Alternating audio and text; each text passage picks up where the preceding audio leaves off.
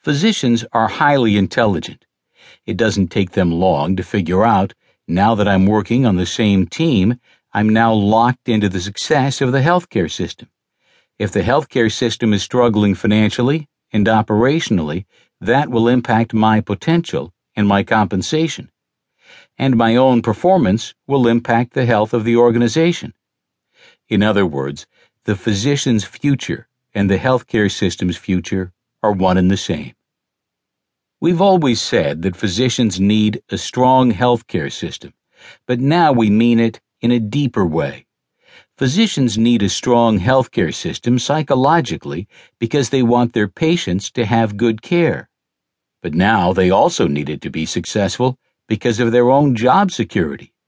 Their ability to provide good care to patients will rest on the health of the healthcare organization. They need equipment. They need supplies.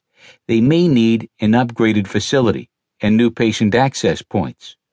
All of that depends on the healthcare system becoming a very strong one and everyone, physicians, leaders, and staff, working together to make it strong.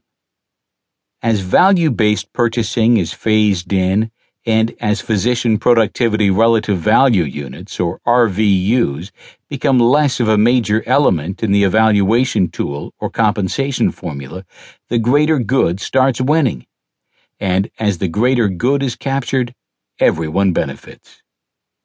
In the past, the external environment made it more difficult to get physicians aligned and engaged.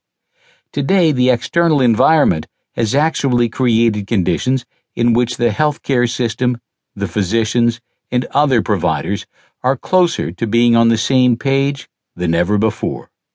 This makes the ability to implement these tools and tactics not only a bit easier, but absolutely necessary and desired by not only the healthcare system, but also the physicians.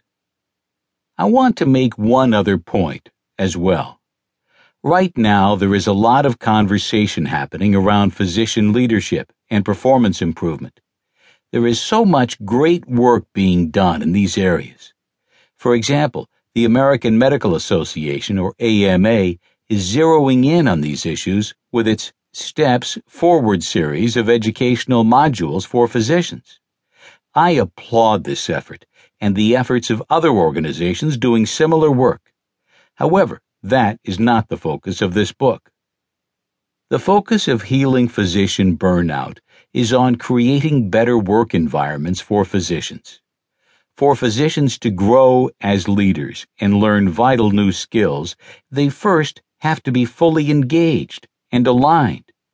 When health system leaders master the tactics in this book, they'll go a long way toward meeting that goal.